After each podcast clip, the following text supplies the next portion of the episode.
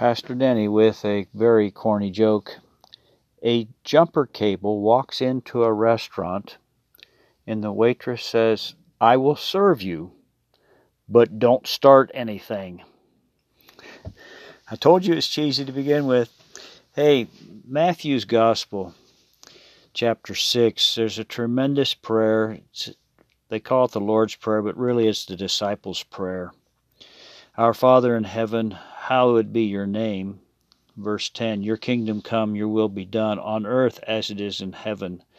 Give us today our daily bread. Forgive us our debts, as we also have forgiven our debtors.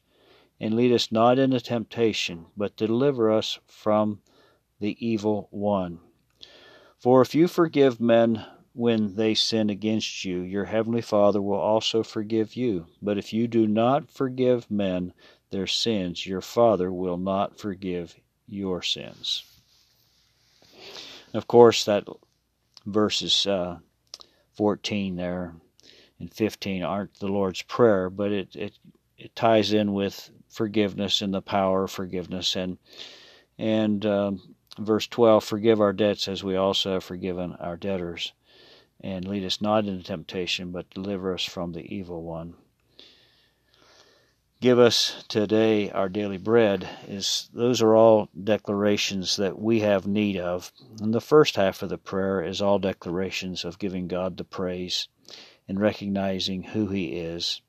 And uh, it's a wonderful, wonderful outline for praying uh, it's not just to be repeated, uh, but uh, it's it's an outline to where you take each phrase and and dwell upon it and uh, let it simmer in your spirit, and you can pray about those specific things in your life and use that as an outline.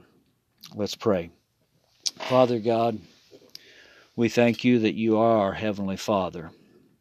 And Lord, we do show honor and respect to your name.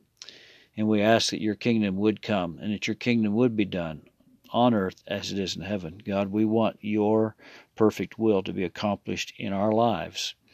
And so, God, we thank you that you supply our daily bread. Uh, you uh, forgive us of our debts and you help us to forgive others. And, um, and we are blessed to be yours, Lord, that you keep us, you deliver us from the evil one.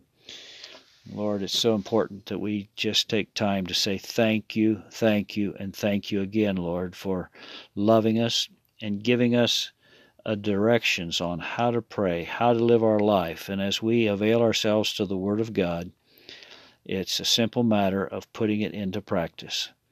So, God, help us not to just talk about prayer, but help us to put it into practice. Help us to live a life of prayer that you would be glorified, that you would be lifted up in our lives.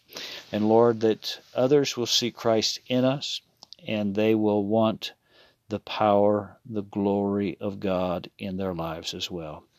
Lord, I pray for those that are struggling with COVID, those who have gone through the bereavement process of, of loved ones dying to COVID.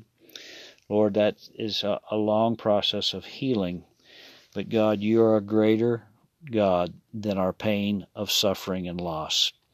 And so, God, thank you for bringing us comfort, bringing us peace, even in the times of storms of life. You are the source and supply of everything we'll ever need.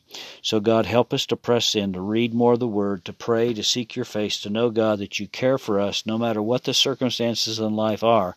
God, you still are larger, and we give you praise and we hallow your name. We honor you, Lord by giving you the highest name above all names. And we're just so grateful, God, that you are the God of the universe, but you're also the God of our heart, the God of our home, the God of our job, the God of our community. Lord Jesus, we thank you for loving us and providing us with salvation, sending us the precious Holy Spirit to empower us to live for you all the days of our life. God, thank you for today. And thank you for what you're going to do tomorrow. In Jesus' precious name. Amen. God bless you. Have a great one.